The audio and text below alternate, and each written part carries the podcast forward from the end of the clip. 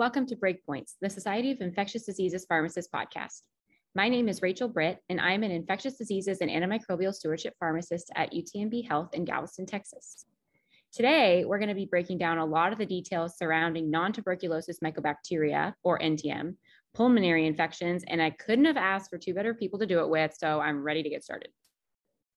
This episode of Breakpoints has been sponsored by an unrestricted medical education grant from our partners at Paratek. While Paratek graciously, graciously supported this episode, they didn't participate in its development, content, or production. Today, I have two expert panelists joining me, Dr. Wendy Drummond and Dr. Jeff Pearson. Dr. Drummond is an infectious disease specialist at Providence Portland Medical Center in Portland, Oregon. She's board certified in internal medicine and pediatrics and also has a master's degree in public health. She completed her fellowship in infectious disease at Oregon Health and Science University in Portland, Oregon. She's the medical director for infection prevention for ambulatory care and also sees patients in the inpatient and outpatient settings. She has special interests and expertise in the management of mycobacterial diseases, complex pulmonary infections, as well as infections in the immunocompromised host. She's actively involved in patient education and advocacy in the area of NTM lung disease and also serves as an investigator in multiple clinical trials in the field of NTM research. She's also the co founder and co host of NTM Talk, a podcast dedicated to supporting our patients with education about bronchiectasis, NTM lung disease, and other chronic lung infections. Welcome, Wendy. It's good to have another podcaster on the pod. Thanks, Rachel. This is really fun. And thank you so much to you and your other coordinators of the podcast for inviting me and inviting Jeff. We're so happy to have you. And yes, that brings me to next to Dr. Pearson. He's a clinical pharmacy specialist in infectious diseases at Brigham and Women's Hospital in Boston, where he serves as co-lead for the hospital's antimicrobial stewardship program. Dr. Pearson received his Doctor of Pharmacy from Northeastern University in 2014 and completed residency training in infectious diseases at Beth Israel Deaconess Medical Center. His clinical interests include antimicrobial stewardship, antimicrobial PKPD, and NTM infections. Jeff is also my co-resident. Uh, he was the PGY2ID when I was a PGY1, so it's good to get the co-resis back together, Jeff. Thanks, Rachel. And it's great to be on the pod. I've been a fan since day one first time caller in, and it feels so great to be in podcast royalty here with Wendy and you. Oh, well, I wouldn't consider myself podcast royalty, but thank you for the compliment. No matter what, Wendy definitely is because That's she has funny. her own podcast. so, anyway, at my institution, NTM infections are not uncommon. But if I'm honest, I always find myself in a bind whenever I'm helping to manage one because I feel like I'm never seeing the same thing twice. There's always huge differences between the site of infection, what species are infected with, where they acquire the infection. And so it's always a quandary as to what to do. Thankfully, though, two years ago, we got an updated guideline from IDSA, ESCMID, the American Thoracic Society, and the European Respiratory Society, which was really great since the last version was published back in 2007. To kick us off, Wendy, can you tell us about some of the key changes in these new guidelines?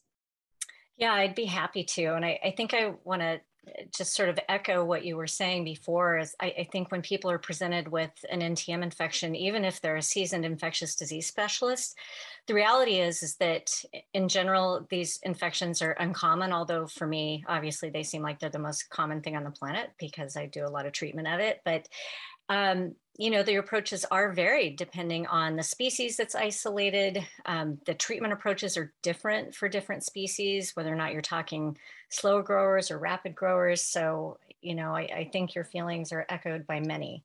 Um, we were anxiously awaiting the new guidelines. They'd been in development for a number of years and they finally dropped them in July of 2020 in the midst of the pandemic. So we were we were grateful to have some updates. And so I think it's really relevant to, to kick this off with talking about those updates. So I guess I would preface it by saying, you know, what we're talking about today and the new guidelines are really applying to specifically pulmonary disease and really isn't focusing on the management of extrapulmonary disease. And when I talk about extrapulmonary disease, and I know it seems like, okay, we know what that is, but it's really disease manifestations at, at, sites outside the lung. And, um, and even the spectrum of species that cause these disease can, can vary.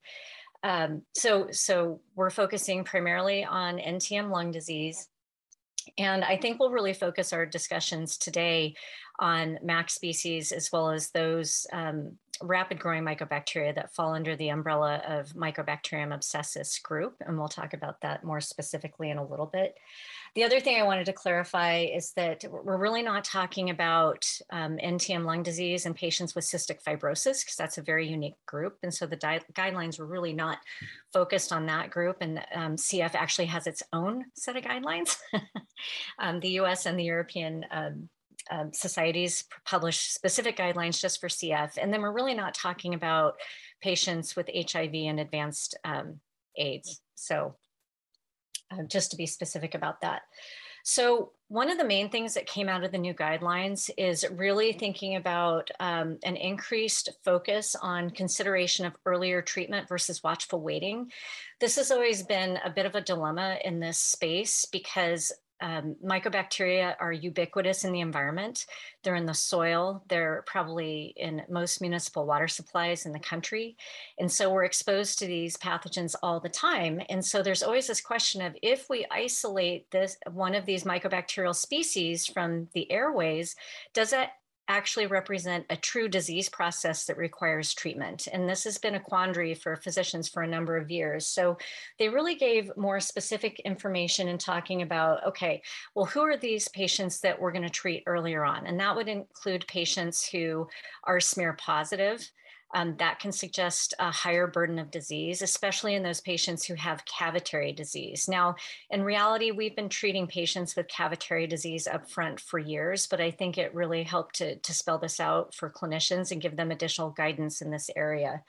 Um, the other thing is, is thinking about um, those risk factors for, for progression, especially in those folks who do have smear positive disease, because um, you know, every once in a while we'll have a patient who's smear positive, but who's rather rather clinically asymptomatic and whose CT scan may not be very impressive. So that that may not be someone that we treat right away. But when you're thinking about risk factors for progression, you know, we think about more virulent species such as Mycobacterium abscessus. That might be someone that you either keep a closer eye on or you may want to treat them sooner.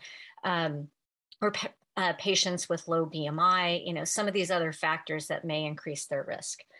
The other thing that they really um, provided some clarity around in these guidelines is the use of macrolides. Now we know that macrolides is a back uh, backbone to NTM therapy, um, really does predict better outcomes. And so in those patients who do have macrolide resistance, we know they don't do as well.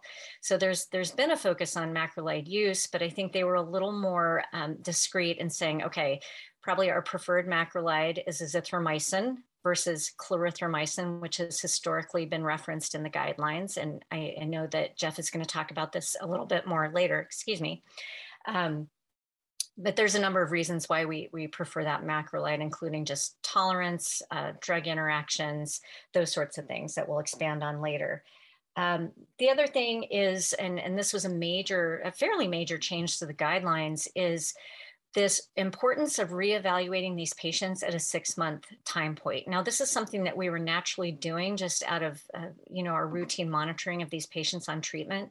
But what became really important was the approval of um, liposomal amikacin or ALIS, um, as it's referred to. Arikayce is uh, the trade name.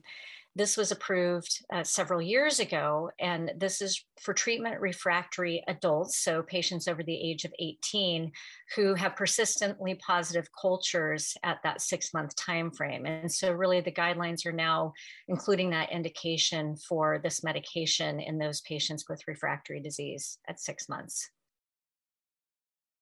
Yeah, and I'll just come in to say that uh, the the 2020 guidelines are a great update, and needed to really focus in on the pulmonary infection versus the old 2007 guidelines talked about a variety of different sort, sites of infection. Um, but from a medication standpoint, not a lot changed outside of the inhaled amikacin. Um, like Wendy mentioned, they do now prefer azithromycin over clarithromycin. This is due to almost every aspect of care in terms of azithromycin is better tolerated than clarithromycin. It's less prone to drug-drug interactions with other medications. Um, and it seems to have better efficacy against NTM infection. So there's really um, the only thing going for clarithromycin is probably the plethora of data from past before azithromycin was used, but we really feel comfortable using azithromycin up front in almost every patient when a macrolide is indicated. And then just to jump into inhaled amikacin just a little bit more, because this was new to this updated guideline because it was just approved in, I believe, 2018. Um, and Wendy summed it up in a great summary in terms of that you really only use inhaled amikacin if the patient has refractory disease, so failed after six months of active systemic therapy, or if there's systemic toxicity in cavitary disease with IV amikacin. I will say I've only had experience with inhaled amikacin twice, and Wendy probably has much more experience than I do in the outpatient setting. Uh, but both times, the manufacturer Insmed has been very helpful in helping obtain supply because it is the on-label use. It's the only medication actually approved for uh, non-tuberculous mycobacterial infections. Um, but I, I do want to say, while it isn't a change with the 2020 guidelines, there are two key principles that we don't necessarily, we're going to dive nitty gritty into a lot of drugs today, uh, but two key principles to any NTM pulmonary infection treatment. And one is never use monotherapy. Please never use monotherapy in NTM. This was endorsed in the old guidelines. It's endorsed in the new guidelines. I've had patients that have transferred into our hospital on azithromycin monotherapy, and this is not good. We retest those isolates and they are azithromycin resistant. Please do not do that. Always use combination therapy, and we'll get into some of those a little bit later on. Also, uh, thrice weekly dosing, so three times week dosing, can be considered in non cavitary disease down the line. Um, and this is kind of across the board in pulmonary infections in patients that are stabilized if they are on medications that can be dosed thrice weekly. And the guidelines do go into that. That was mentioned in the previous guidelines, but kind of brought to the forefront in the, the 2020 version. Yeah, I those are amazing points, Jeff. Thank you for bringing those up. Um, I just had a couple of additional comments. Um, one other thing I wanted to say about the azithromycin is uh, just the ease of once daily dosing. Um, so the clarithromycin is twice daily. And the other thing I just wanted to call out about the clarithromycin, and I think the audience that we're speaking with is probably aware of this, but you know, patients do develop a, a pretty significant taste arrangement with clarithromycin, and it's actually a pretty common side effect. And so, you know, just that dysgeusia or the metallic taste, or, you know, so, um, and the problem in this patient population is that a lot of these patients are having difficulty maintaining weight anyway we're starting three new drugs for the treatment of MAC, for example. There's potential GI side effects, and now we're just making it even worse with, with poor t- taste problems. So I just wanted to call that out. One thing that's really interesting too, and we'll talk more about this when we talk about susceptibilities, but since we're talking, we were just talking about the macrolides, is that um, most of the time, if you have a lab that's reporting out macrolide susceptibilities, they call out clarithromycin. And I think, you know, for most providers, especially if they're not doing a lot of NTM in their practice or seeing a lot of NTM patients, um, they reflexively prescribe clarithromycin because that's the medication that's listed on the susceptibilities. So just just something that I wanted to call out.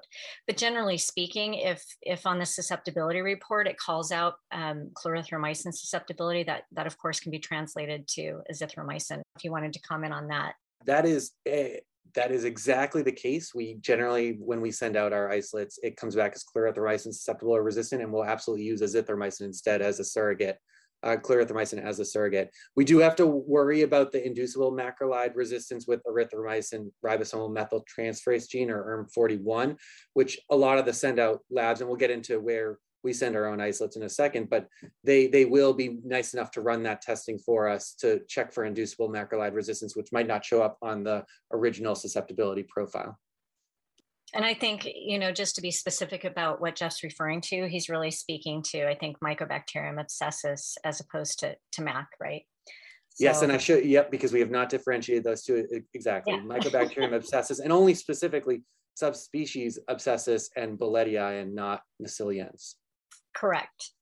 And with respect to the thrice weekly dosing, um, you know, that's really in patients who have mild disease um, and I, I, you know, we all have our our biases that we develop at our institutions where we get you know most of our training for for you know these subspecialized areas. And i have to say i i don't know that i've ever actually used thrice weekly dosing but i will also say that given that i grew up at national jewish for my ntm uh, developing my ntm treatment acumen um, in all fairness, the patients that we typically see there have more advanced disease anyway. So, so thrice weekly dosing certainly appropriate for those who have mild fibronodular disease and fairly mild symptoms. For those with advanced disease, they're going to need daily dosing.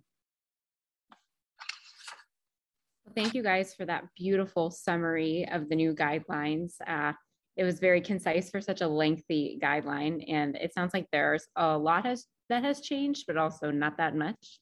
Um, but it's nice to get some of those things reemphasized, uh, especially since it was 14 years since last update. Also, I'm glad y'all started to talk about treatment because there are a lot of questions around NTM management that I really want to get into. Uh, first, Wendy, can you talk about susceptibility testing? You touched on that already. I want to know why you do it, how to do it, how long I have to wait for results to come back, and how they're affecting my therapy.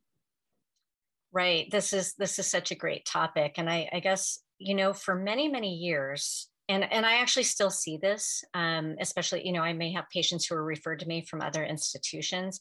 Not every lab reports out susceptibilities um, and so that's actually really been it's been a shift and i appreciated that they called it out in the guidelines how important it is actually to at least at a minimum report out susceptibilities for the macrolides and for amikacin.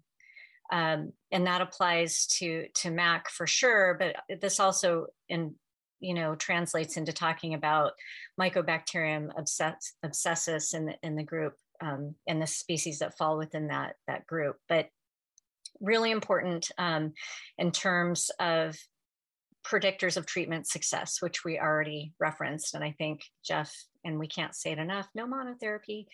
Um, so, so the other thing is, is the other emphasis is on speciation. Actually, I'm just going to talk about that briefly because a lot of labs will still report out MAC. And so you, you is it Chimaera? Mycobacterium chimaera. Well, that was associated with the heater cooler unit outbreaks a few years ago, and it really um, plays into the importance of species identification, especially when you're looking at different clinical syndromes. Um, so we like to know, is it intracellulare? Is it avium? Is it chimaera? There, there's certainly clues there, even though the treatment in general, the treatment approach is going to be very similar. Um, and then in terms of susceptibility testing for something like the rapid growers, but specifically talking about abscessus, um, the emphasis is certainly knowing what your macrolide and amikacin susceptibilities are. But the reality is with with those particular mycobacteria, they're they're as a standard, they're going to report out a more expanded susceptibility profile. So they're typically going to list fluoroquinolones and they'll they'll call out moxifloxacin and cipro. They'll they'll provide susceptibilities for imipenem, um, usually for tigecycline and usually for linezolid um, and cefoxitin. Um, for MAC, at, at the very least, we want to know um, macrolides and amikacin. It's not as important to have to know what the susceptibilities are for rifampin and ethambutol, and that's that's probably honestly a whole nother podcast talking about why that is. But but generally speaking um, you know we really focus on on those others. In terms of how long well you know it can take six to eight to ten weeks for these cultures to finalize um, it, especially for the slow growing mycobacteria um, you know it can take several weeks for to finalize and until you have the identification you know so that's going to hold up your susceptibility results um, you know, if they report out MAC and you're just waiting for susceptibility results on your patients, it's certainly reasonable to start treatment. You can always make adjustments if needed. So hopefully that answers that question. yeah, and I'll, I will just say exactly. So MAC susceptibilities are a little more expected what you're going to get. So starting therapy, we feel pretty confident. And then when we get results back, we might transition therapy rapid growers like Mycobacterium abscessus are a little more difficult. You really don't know upfront what you're going to get a lot of the time, and we generally start with quite a few different antibiotics. Um, we send out our our NTM isolates to uh, UT Tyler, to Barbara Brown Elliott and Richard Wallace's lab, um, and it, I can't, I'll just echo what Wendy said is it's really important to get to the species level ID. That helps in terms of susceptibilities. And then the susceptibilities themselves will help when you have a rapid grower that you need to target therapy um, the best way that you can. Right. It's, it's definitely not a one size fits all. And, um, you know, I'm just going to briefly just say something about extrapulmonary disease where, you know, it, it and well, I, you know, it applies to NTM in general. Most of the time, these are um, slowly evolving infections. And the vast majority of time, we do have the luxury of waiting for susceptibilities. Although sometimes there, you know, there are certain situations where we we are going to treat earlier. I've had oncology patients who have mycobacteremia for example, and we know it's a rapid grower, you know, so there are situations where you're going to have to make some clinical decisions, but the vast majority of time you'll be able to wait. If it's abscessus group and you don't know which subspecies it is, you're still going to add a macrolide up front, even though you may have inducible macrolide resistance, although you're going to know in about 14 days anyway, but um, just, just to call that out. Yeah, and speaking about therapy initiation, uh, Wendy, when and how are you starting therapy in these patients, especially with pulmonary disease? And can you kind of walk us through what the general treatment approach is? Well, absolutely, and and this is this is nicely nicely outlined in the guidelines as well. And and I go over this with my patients. You know, it's really important to take the time to really explain, just due to the degree of complexity, right? So, what the guidelines call out is we're looking at really three different criteria in terms of determining do we think that this is a true disease process? Does this patient truly have NTM lung disease requiring treatment? So, the first thing that we consider is symptoms, right? And the symptoms can be really protean in this patient population, ranging from just this um, you know persistent unrelenting dry cough. Sometimes it's productive. Sometimes people are losing weight. Some people have night sweats. Some people have shortness of breath and night sweats. Some people have weight loss. So it can present a lot of different ways. Um, so they have to have compatible pulmonary symptoms. Uh, we typically get a CT scan. Um, some people will make the diagnosis based on chest radiographs, but we usually call out the importance of doing a high resolution CT scan at baseline, just because it's going to give you a better assessment and understanding of the extent of disease in the lungs. So they have to have the compatible radiographic findings. There are stigmata that are very typical of NTM lung disease and, um, and just recognizing those patterns. And then finally, you have to have the supporting microbiology, right? So um, we typically ask patients to send off three morning sputums, and we want at least two or three of those to be positive. Um, some patients are called dry bronchiectatic. So most of these patients have some sort of underlying structural airway disease, such as bronchiectasis, and they require a bronch. So if you do have a bronchoscopy or a lung biopsy tissue that's positive, but um, we like to have additional supporting expectorated or induced sputums uh, if we can to help support that diagnosis.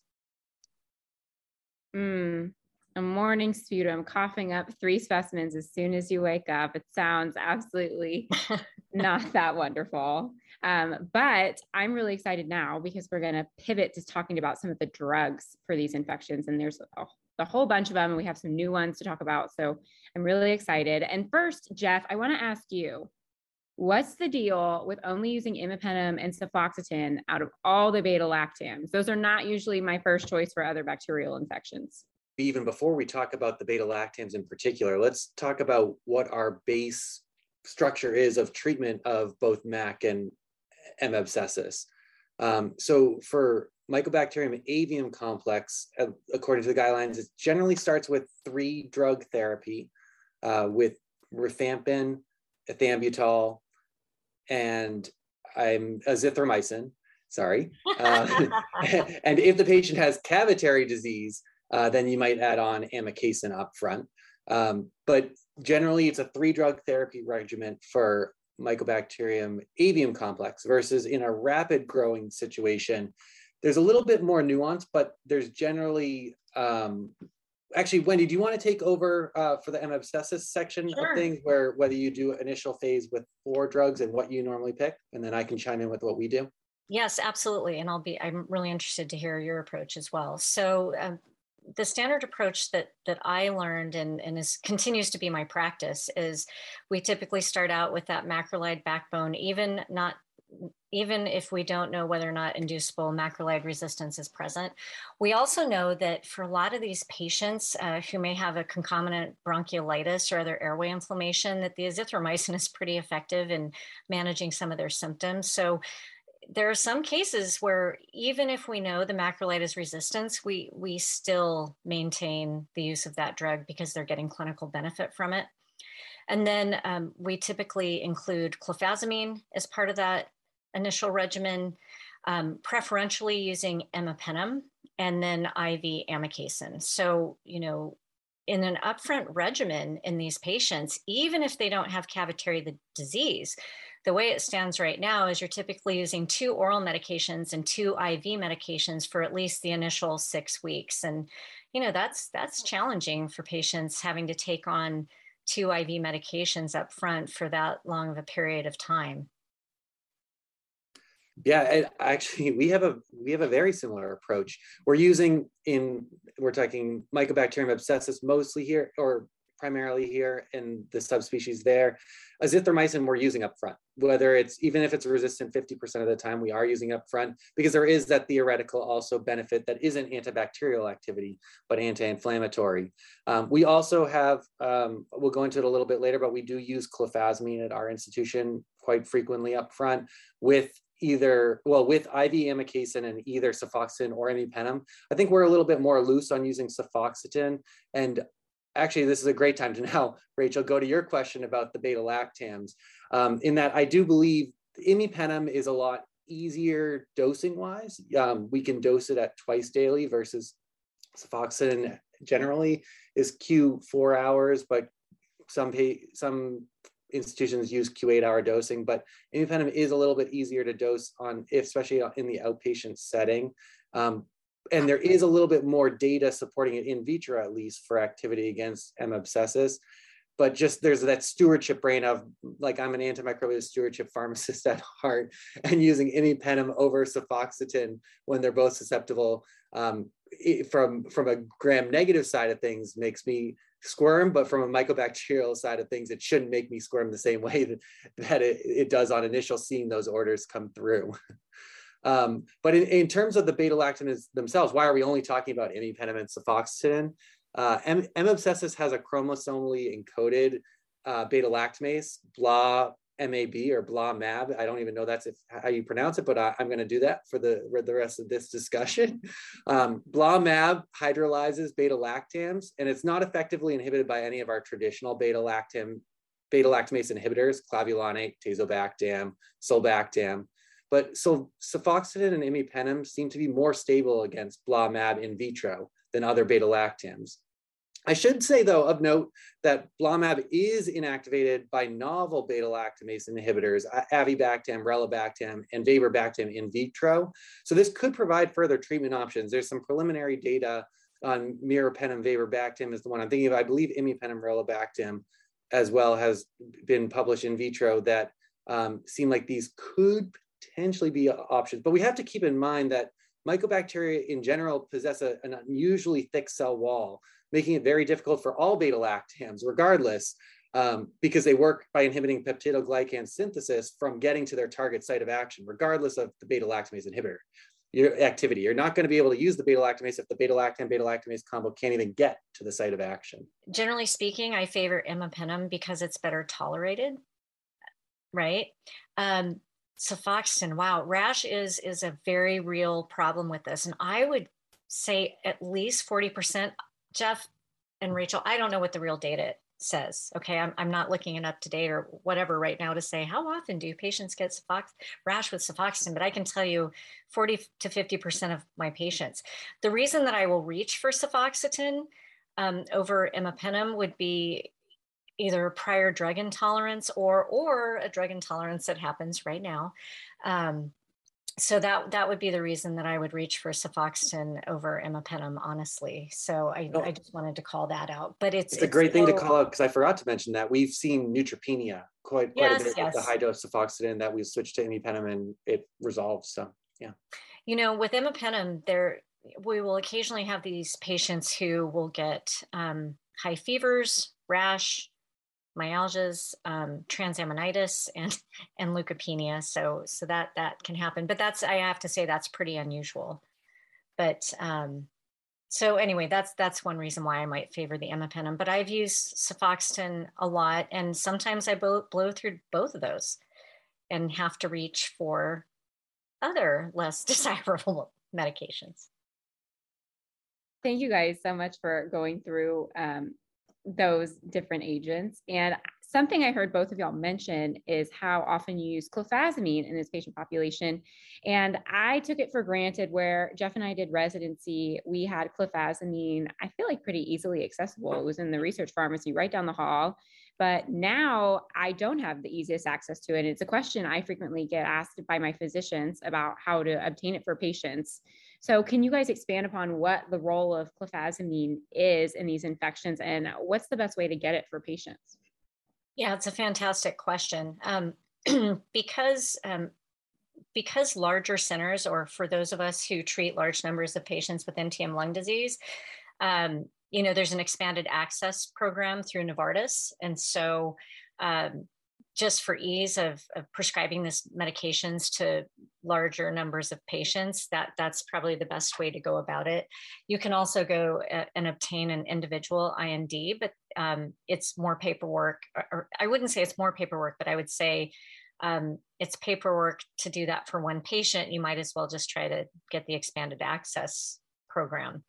Um, and i think that it's important to re- to keep in mind that clofazimine is a really valuable drug to use in these infections. I've used it in patients with MAC, um, not just M. abscessus or some of the other rapid growers, because I've had patients who have true allergies and I real allergies to both the ethambutol and rifampin, not not just drug intolerances, but true allergies. And so then I'm trying to come up with some other creative approach um, and that might include a combination of like azithromycin, clofazimine, and even bedaquiline. And it, it's not fun to use multiple QT prolonging agents like that, but it, it just goes to show you that you know you, we have to use the tools where we have them so i find clofazimine to be extraordinarily helpful.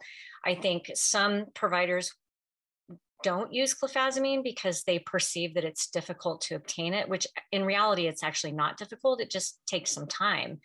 Um, but the alternative is they may be reaching for other medications that either don't have as good of activity or have more side effects, right? Such as linezolid, for example, or, you know, even but not that bedac, I mean, I've had a lot of success with bedaquiline, but I'm just saying, even that can be difficult to get for some of our patients what is your experience with clofazimine, Jeff, and how uh, your patients do? My patients do great, by the yeah. way. Yeah, we also we have an expanded access program at Brigham and Women's Hospital set up with Novartis, so it makes it easier. There's a bit of paperwork, but it's usually worth it in the end. By far, the most common side effect we see is the hyperpigmentation, um, which some patients are disturbed by, but a lot of patients don't mind because it makes them look more tan, it seems like. Oh, um, I have and, patients who don't want to stop it. they beg me to continue. Can I just continue the clofazimine? We need to get them into the clofazimine monotherapy trial with Dr. Kevin Winthrop. Um, yeah, and that one's pretty predictable. I've had some patients, I, I would say most notably my CF patients, um, who haven't had the hyperpigmentation, which made me question whether or not that you know a couple of these patients were actually taking them and i think you guys maybe you can comment on this either one of you but they tend to hypermetabolize drugs anyway so I, I just sort of attributed it to that but nevertheless well tolerated hyperpigmentation in almost 100% of patients. Yeah, yeah, it's the closest thing. I mean, we'll talk about tigecycline later, but the closest thing to a true, like you're going to get the adverse reaction when when you start these medications, and you need to tell the patients about it beforehand so they're not alarmed. Um, the, from the from a PK standpoint, clofazimine is great. I mean, it's in vitro data, but it's shown synergy about against almost everything we use in combination for NTM infections. It has some good synergy data against amikacin, but also tigecycline, clarithromycin, isoniazid, ethambutol, pyrazinamide, linezolid, bedaquiline, you name it. Um, it's likely we don't know necessarily the true mechanism of action, at least to my knowledge, for clofazimine, but it does seem to cause cell wall destabilization. So through those properties, it allows increased influx of other antibiotics into intracellular targets, or at least that's the hypothesis. Yeah, and I, I always think of clofazimine because you were talking about the synergy is is the wingman, partially. Okay. I also a caution providers though to say this is not usually going to be your game changer right? So adding this drug to a regimen is not necessarily going to be that tipping point that all of a sudden they're going to convert their cultures to negative. So, in terms of if you're talking about power and efficacy of this drug, right? So, I think it's important to know that it, it definitely has its utility, especially when, when I want someone on three or four active drugs. But it's it's it's like with with TB, we're not going to add a single drug to a failing regimen and expect that that's that's going to be the game changer. Okay, so note to all clinicians who don't use clofazimine, clofazimine is cool and it'll make your patients happy because they'll look tan. So don't be afraid to obtain it through the expanded access program. Okay, well, now I want to pivot to some of the novel agents that are used in NTM infections. Um, some I get asked the most about are the advanced spectrum tetracyclines, so tigecycline versus eravacycline versus omadacycline. And I also get a lot of questions about insurance issues revolving around these two. So, Jeff, can you start us off and tell us what's your take on which of these tetracyclines to use and how do you get them? Sure. Yeah. So I'll start by saying tigecycline has the most data supporting its use in mycobacterial infections, but omadacycline and eravacycline are the new kids on the block. They don't have the same track record in terms of the data available for NTM infections, but they do both have in favorable in vitro data and are associated with fewer adverse effects, specifically when it comes to GI tolerabilities. Um, omadacycline is the one that's kind of gained a little bit more steam just because it has an oral option versus tigecycline and eravacycline are only IV formulations. Um, so if you can potentially get someone an all oral regimen for the continuation phase of treatment down the line, specifically, I'm, I'm thinking in my head, M. abscessus patients, we haven't had the ability to do all oral regimens uh, prior to the last few, few years. Um, you did mention availability and insurance. So I can talk about that. Insurance has been difficult at times. We're about a 50 50 split in terms of getting a prior authorization approved versus it being rejected, which then requires further appeal. Um, the good news is that we do now have some limited clinical data published by our group here at Brigham, and then also a multi-center publication by Taylor Morrisette when he was a fellow at Wayne State that support omadacycline's use. And we've actually submitted those two papers as well as some of the in vitro data to insurance companies as the appeal, and then they have been accepted, um, which has which has been great news. And there's also great news for the future because Paratek, the omadacycline manufacturer, is now investing time and money into studying omadacycline against M. abscessus in a phase two clinical trial. Um, again, eravacycline, I think, does play a role, but like tigecycline being only IV, it will reduce side effects, but we don't have the clinical data to support its use yet. We've used it anecdotally in one patient thus far that was admitted to the hospital. Um, but uh, excellent paths forward in terms of novel tetracyclines and what we can do in the terms of difficult to treat uh, NTM infections. Yeah, I would echo that, and I would say, you know, at, as as with any of these agents, and just looking, you know, globally at our, our approaches to treating them the only way that the patient's going to have a successful outcome is if they can tolerate what they're on. And you know of course these patients are on three or four drugs all with potential side effects. Um, tigecycline as you guys know um, tends to be a little more predictable in terms of the nausea and vomiting. It's really interesting though. I will tell you that i have some patients who tolerate it beautifully. I, there's got to be something genetic to this who tolerate it beautifully. They never have a single problem. Um, when I used to use it my pediatric patients, uh, peds uh, kids seem to do great with it. It's, so it's really interesting. And then I, I tend to think that my CF patients do better with it. But um, I reach, I've had at least two or three patients in the last year that I transitioned from tigecycline to omadacycline, and it was it made a world of difference. They had no side effects at all. It was that ease of transitioning to oral therapy. Um, even one of my Medicare patients, I don't know how that happened. I don't, I don't even ask. I know you're in Massachusetts, but I don't know. I don't even know how that happened. I'm not going to question it. Um, I'm just happy that that I was able to get it and successful with with both of those cases. So glad to have that oral options. It's huge. Yeah, and I will just mention one other thing about if you are to use omadacycline, standard package insert dosing for oral therapy requires a loading dose, um, but it was approved for bacterial infections and not mycobacterial infections. depending on the severity of the patient's infection, if you have time to wait without a loading dose, you get to steady state around day five of therapy, which likely is okay in mycobacterial infections most of the time. And it really, it reduces the chances of GI toxicities by half. The loading dose did show quite a bit of GI toxicities in, in the oral phase three trial. Um, so if you can get away without doing a load, do it. If you have someone that you need to start therapy immediately, you probably still want to load it. We've we've loaded in a few patients without toxicity concerns, but the toxicity does increase in terms of GI tolerability when you give a load. Yeah, I'm I'm so glad that that you mentioned that. Um, I think that with my patients, I loaded both of them and they were fine. Um, but it's always something to consider have any of y'all's patients that have gotten omadacycline had any issues with the fasting requirements with the oral formulations?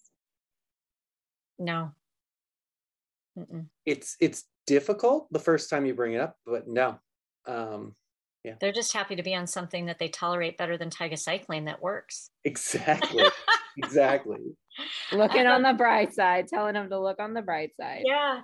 Um, Jeff, I had a quick question for you. And um, how do you typically dose the tigecycline? I'm just curious because we got pretty creative at times, um, and I still do. So I'm curious yeah. what your standard dosing is for tigecycline and when you we dose. Are, we are very creative. Um, sometimes it depends on the patient and their frailty. We'll sometimes start with the 50 milligrams Q12 hours. Sometimes we'll start at 25 milligrams Q12. Sometimes we'll, we'll even go down to 12.5 milligrams if they're not tolerating it well. Um, most people end up on the 50 milligram, but um, there's quite a few people that we just are fine with. Tw- I mean, now we're switching these people to omadacycline, so it's not an issue. Yeah, but we, yeah. we reduce the dosing when there's GI issues to see if it helps at all. Like if they're at, at the point where they're not going to do it at all, um, we will reduce the dosing, and we sometimes do titrate it up at the beginning if we're we're worried. Yeah, I, I do that magical approach of looking at the patient eyeballing the patient like you look like you're 50 milligrams. Let's start there. Um, it's it's still an important consideration though because i mean to your point not everyone may necessarily be able to have the omadacycline and if they tolerate the tigecycline just fine then you know it's it's a good drug to have in your back pocket. Because i've had patients who could not tolerate imipenem, cefoxitin, or amikacin. Surprising, shocking, I know. So obviously, I'm reaching, you know, for these other drugs. Or, you know, even just if I can't use imipenem or cefoxitin, for example, I substitute something like tigecycline, but I'm still continuing the amikacin. So there's nothing cookbook about this treatment, that's for sure. There are a lot of things that aren't cookbook NID, so I feel like we're all used to yeah. that.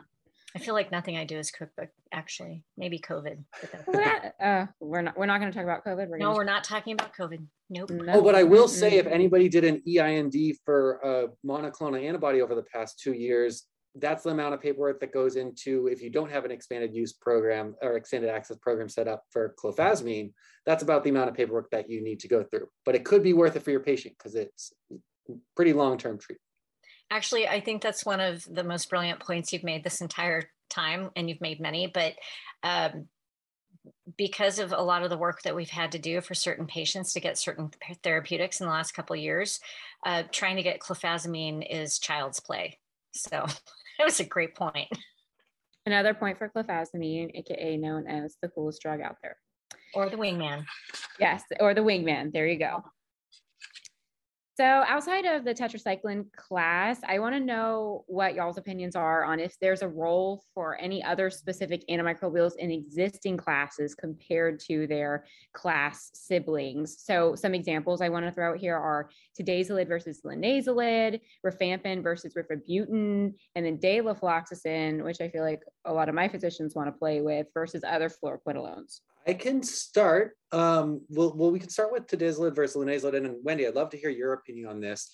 We do use quite a bit of tedizolid if it gets to the point in mycobacterial infections where we're using an oxazolidinone. We do use tedizolid quite a bit more, it seems like these days, than linezolid because of long-term tolerability issues. I don't know if that's necessarily borne out in the literature in terms of um, peripheral neuropathies and cytopenias because at least the data that I've seen have shown similar rates in retrospective small studies of tedizolid for NTM infections, but theoretically it does have less drug tox or adverse uh, toxicities compared to linezolid. Um, and it also, well, the big one is also someone's on uh, multiple serotonergic agents, it's less likely to re result in serotonin syndrome. Uh, but I mean, both can be difficult to obtain. Linezolid has come down in price precipitously in the last five to 10 years, where at least in Massachusetts, it's now covered by our state Medicaid, which is great. Um, and tedizolid is not. Tedizolid is still very expensive. So if cost is at all a concern, linezolid is generally the way to go with once daily dosing rather than twice daily to per, hopefully prevent some of those toxicities. But Wendy, yeah, I, am curious what you do over on the other coast. Yeah, so um, gosh, I believe, believe it or not, I don't have a lot to add other than to say, you know, I guess three or four years ago when tedizolid was first on the scene, um, we were trying to use it a lot, but it was difficult to get. And and I don't know if you remember this, but you had to get approved like one week at a time. So so it's it, the the landscape has changed considerably, making its use a lot easier.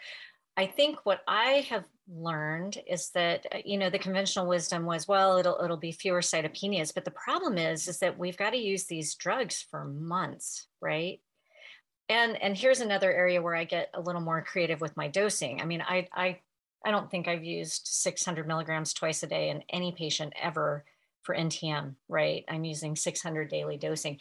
And that actually does buy you time in terms of the decreased likelihood of toxicities. Um, so I don't know. I, I, probably still reach for linezolid mainly because out here it's easier to get. But I will tell you that, like for the Medicare population, which is the vast majority of patients I treat, it's hard to get either one. Yeah. Well, in linezolid, it's hard to get.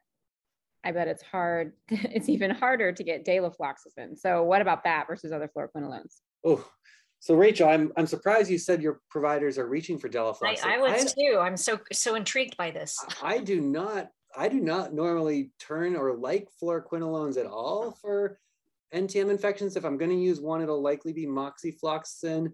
I know there's been, I think it was Barbara Brown Elliott's group published on delafloxacin in vitro.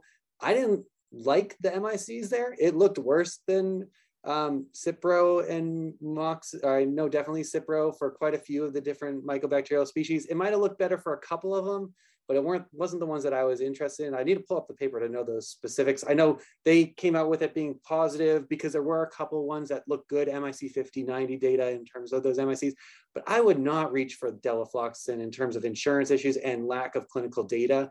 I try to stay away from the quinolones, but if I'm going to use one, it's generally moxifloxacin, although it Moxie does have quite a bit of QTC prolongation when we're talking about other agents that also have QTC prolongation.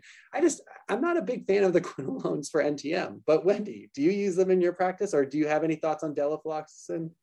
I, I, so first of all, I, I hardly ever use fluoroquinolones because they're hardly ever active.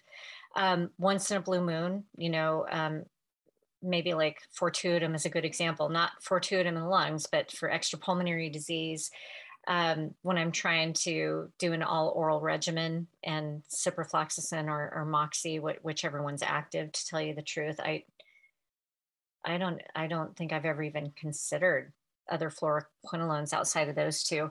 I've maybe treated one person with MAC with, with including a fluoroquinolone ever because um, it, it was, it was active and there were there were a lot of complexities to that case that made it difficult to use other drugs. So every once in a while, but hardly ever. Yeah. I would like to clarify my providers that do not want to play with it for NTM. It's more for other bacterial infections like Pseudomonas and MRSA. So make that clarification. I have not gotten a DALA question for um, NTM specifically before.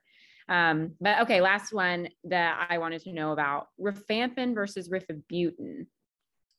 Any so, differences between those? Yeah, and I, I, think actually this we use a lot more than the quinolones or even oxazolidinones. Um, so we can talk about this a, a, little bit. Rifampin is definitely the preferred option. Um, it has better data. It's likely better tolerated too. Um, the problem that everybody that's listening to this podcast knows is the drug drug interactions. So if you have a contraindication to rifampin, there's a chance that you have a way out with rifabutin. I'm the ones that come immediately to mind are DOACs, uh, like apixaban, rivaroxaban, someone that's on tacrolimus where their levels have been hard to get steady. Um, I might prefer rifabutin over rifampin because of how might that make their, their TACR levels go out of whack. I know Wendy has some too that she thinks about when she starts rifampin, so I'll have her opine on those. Um, but it, rifampin over rifabutin, unless you have a drug interaction where rif, rifampin can't be used. Is my thought on it. Yeah, absolutely. Just um, so I'm an avid user of rifampin for sure, but also it's just better tolerated.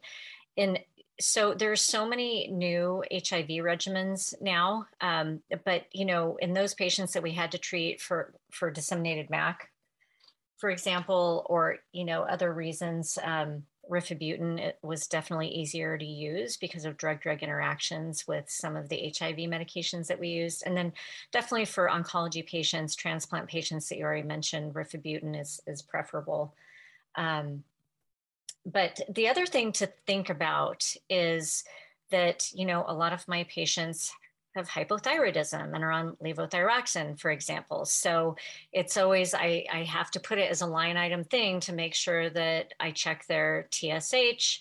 And, you know, oftentimes because they're on these medications, sometimes for 12 to 18 months, um, we do need to make dose adjustments to the levothyroxine, for example. Another call out is, you know, interactions with prednisone, for example. So a lot of my patients have COPD and they'll be on prednisone either for other pulmonary indications or they'll just get you know pulse dose steroids for example for an exacerbation but just knowing that it's going to decrease you know your functional uh, levels of steroid in the blood. The other thing that we experienced recently was just with narcotics too. Um, we had a patient who was actually on rifampin um, because of a hardware associated infection with Staph aureus, but also they were having a difficult time controlling pain. And I thought about it, like, you know, I think it's the rifampin right so just important things for for people to think about and then the other thing is especially in my younger patients like my cf patients just oral contraceptives that's another big interaction.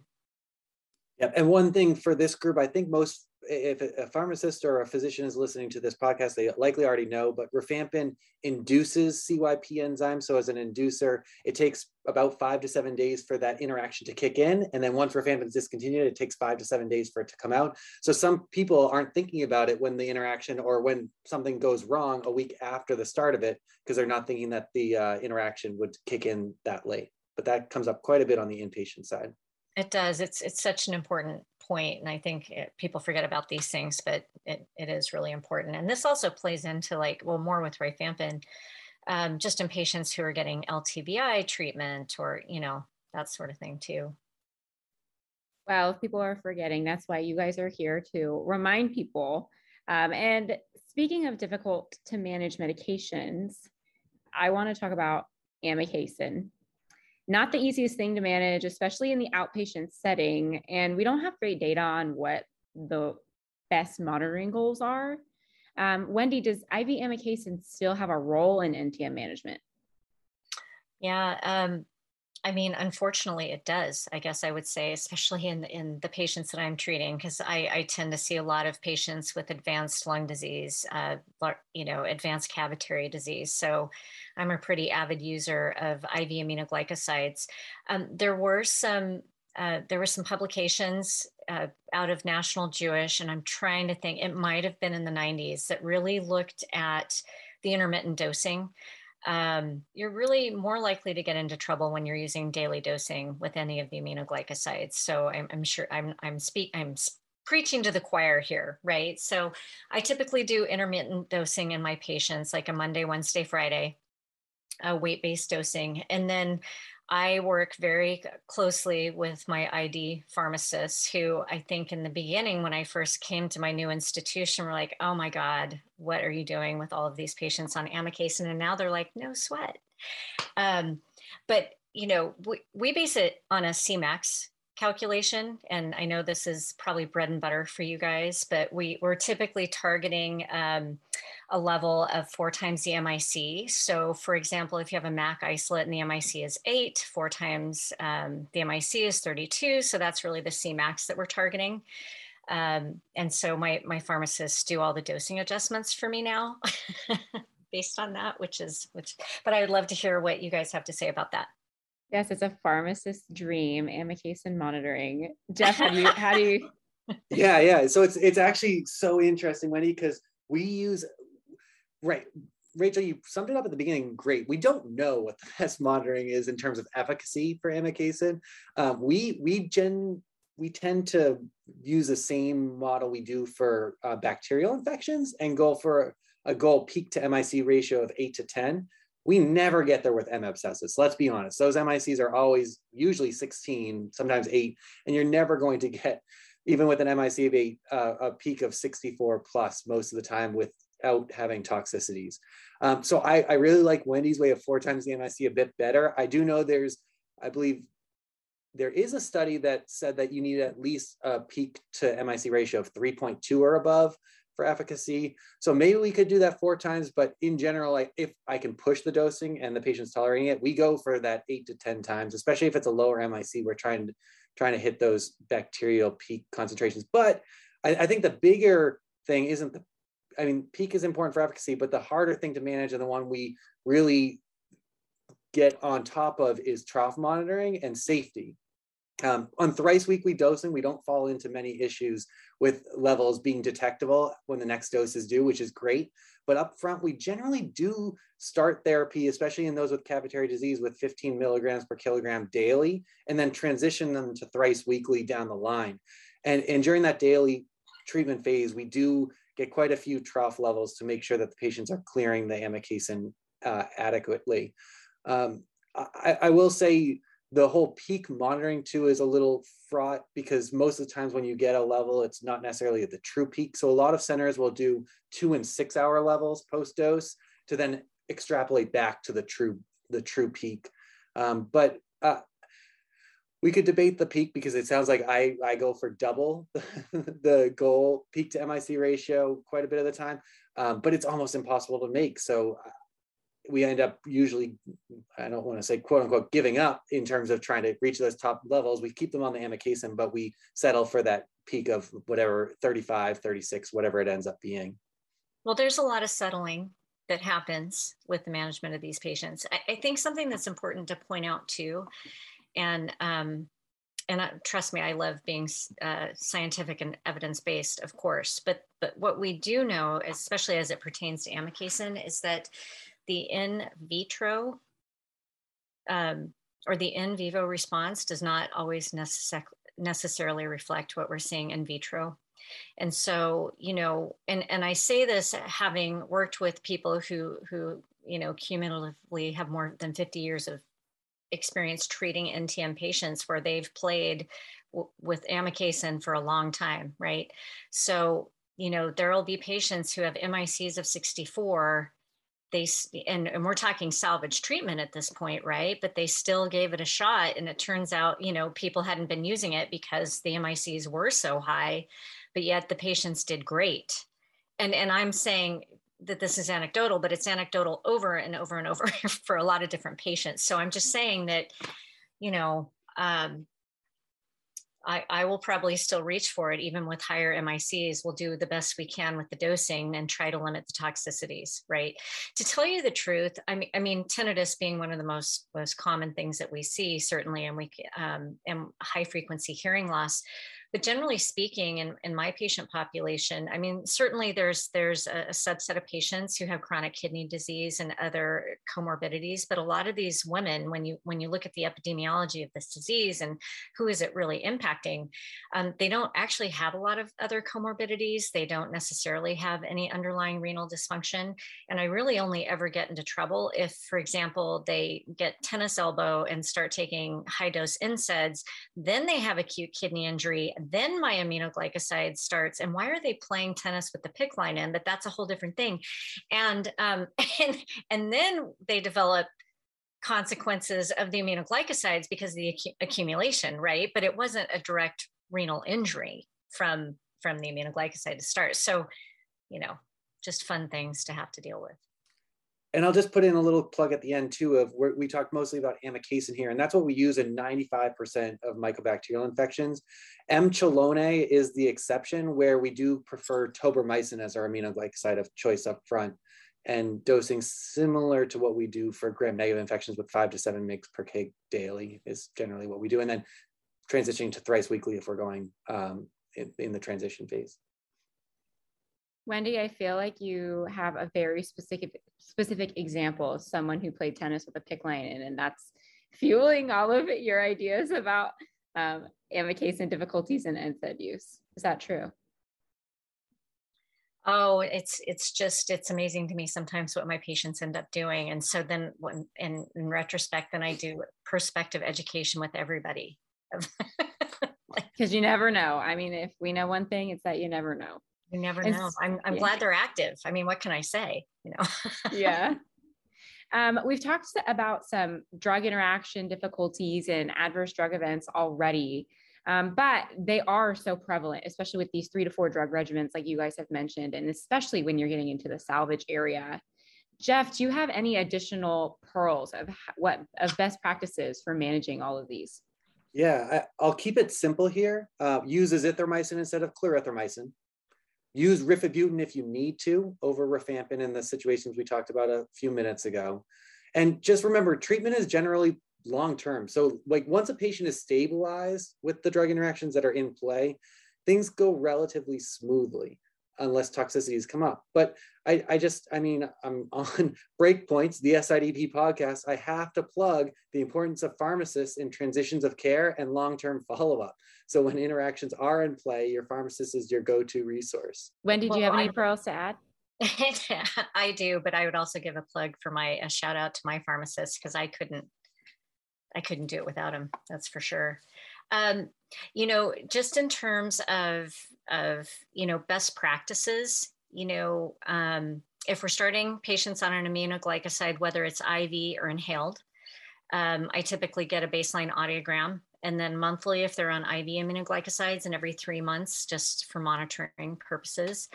Um, if patients are starting at ethambutol, I send them to their ophthalmologist to get a baseline evaluation. And then typically it depends on if they other if they have concomitant um, eye or other vision problems, right? Because I've had patients who started having visual difficulties while on ethambutol. We send them and we hold the drug and we send them to ophthalmology, and it turns out that you know they have cataracts or glaucoma is worsened. So it's it's really important to know what you're dealing with because you you don't necessarily want to lose that drug unless you have to right? So just making sure that they're getting their routine eye exams. And i actually you know caution them to make sure that they're reading something with fine print at home um, so that if they have two consecutive days of visual changes, stop the drug and call me, call your ophthalmologist.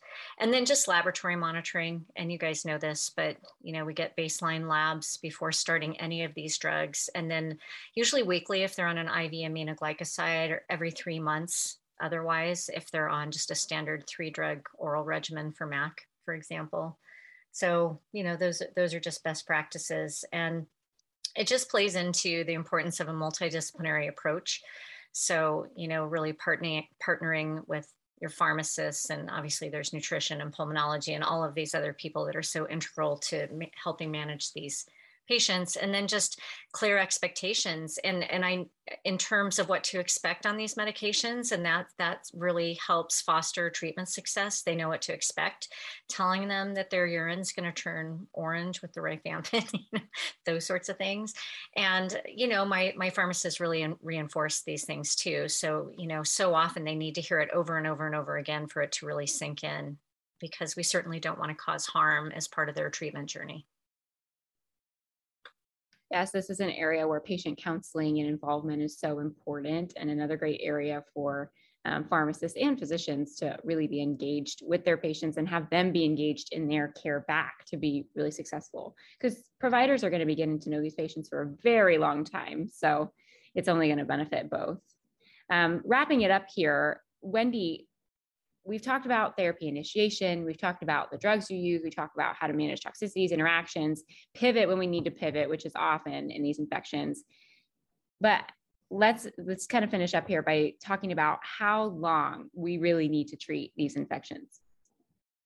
Well, you know, according to guidelines, and, and this is based on lots of clinical data, expert opinion, um, the the average treatment duration is 12 to 18 months of treatment, but the minimum treatment duration is going to be 12 months from the time of sputum culture conversion to negative. So, you know, we're we're checking sputum cultures monthly after they initiate treatment because we want to know exactly when they convert to negative. Because trust me, those patients don't want to be on drugs one day longer than they need to be, unless it's clofazimine, of course.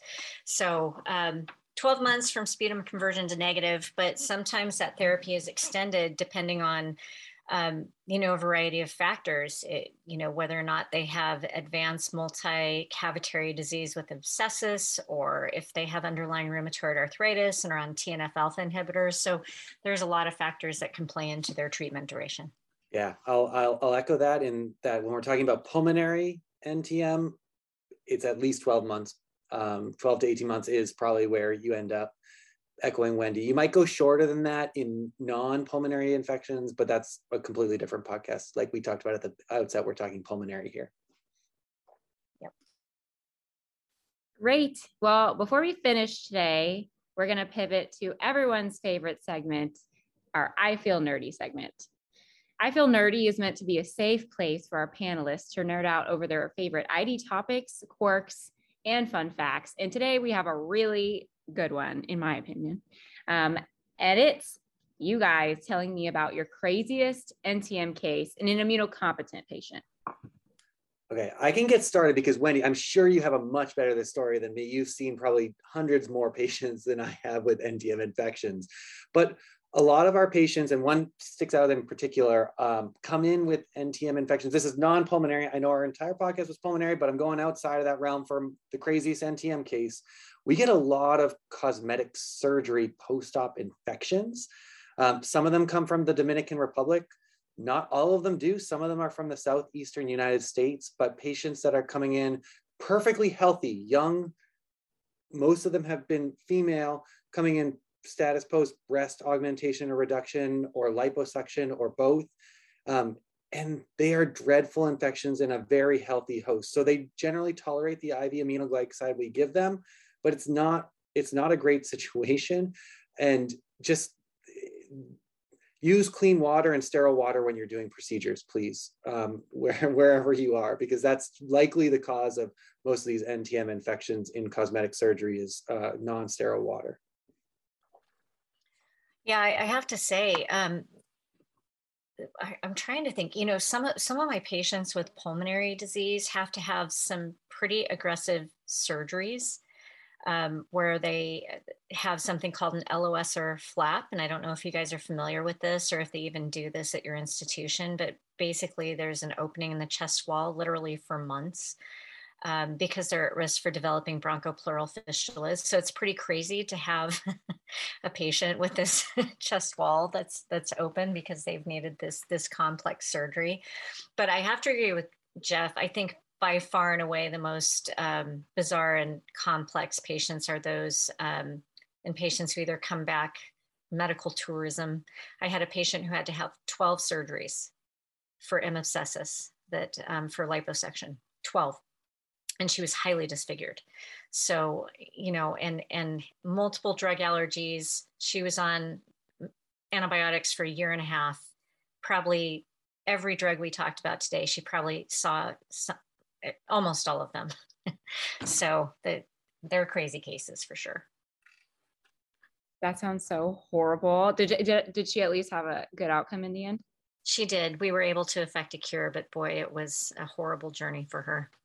The couple of patients that I think about too, many, many surgical interventions later have successfully been treated, but well, no, normally good outcomes because they can tolerate what we throw at them. Yes, yes, that's true. They they're they've all been young, but I, I, I guess this is another. And I know once again it's not mm. an episode about extrapulmonary disease, but it's it's for these rapid growers and typically you know those patients coming back from the dominican republic or, or wherever it is you know it, it's really mostly a surgical disease and, and that needs to be emphasized up front you know honestly the antibiotics are i don't want to say palliative but it, it's sort of mop up it's it's primarily a surgical disease. It can be very difficult for to get surgeons to do these surgeries, especially when the initial intervention was done by a plastic surgeon in the first place, and they need plastics to eventually get involved. And this, it's this, these are tough cases for plastic surgeons. So.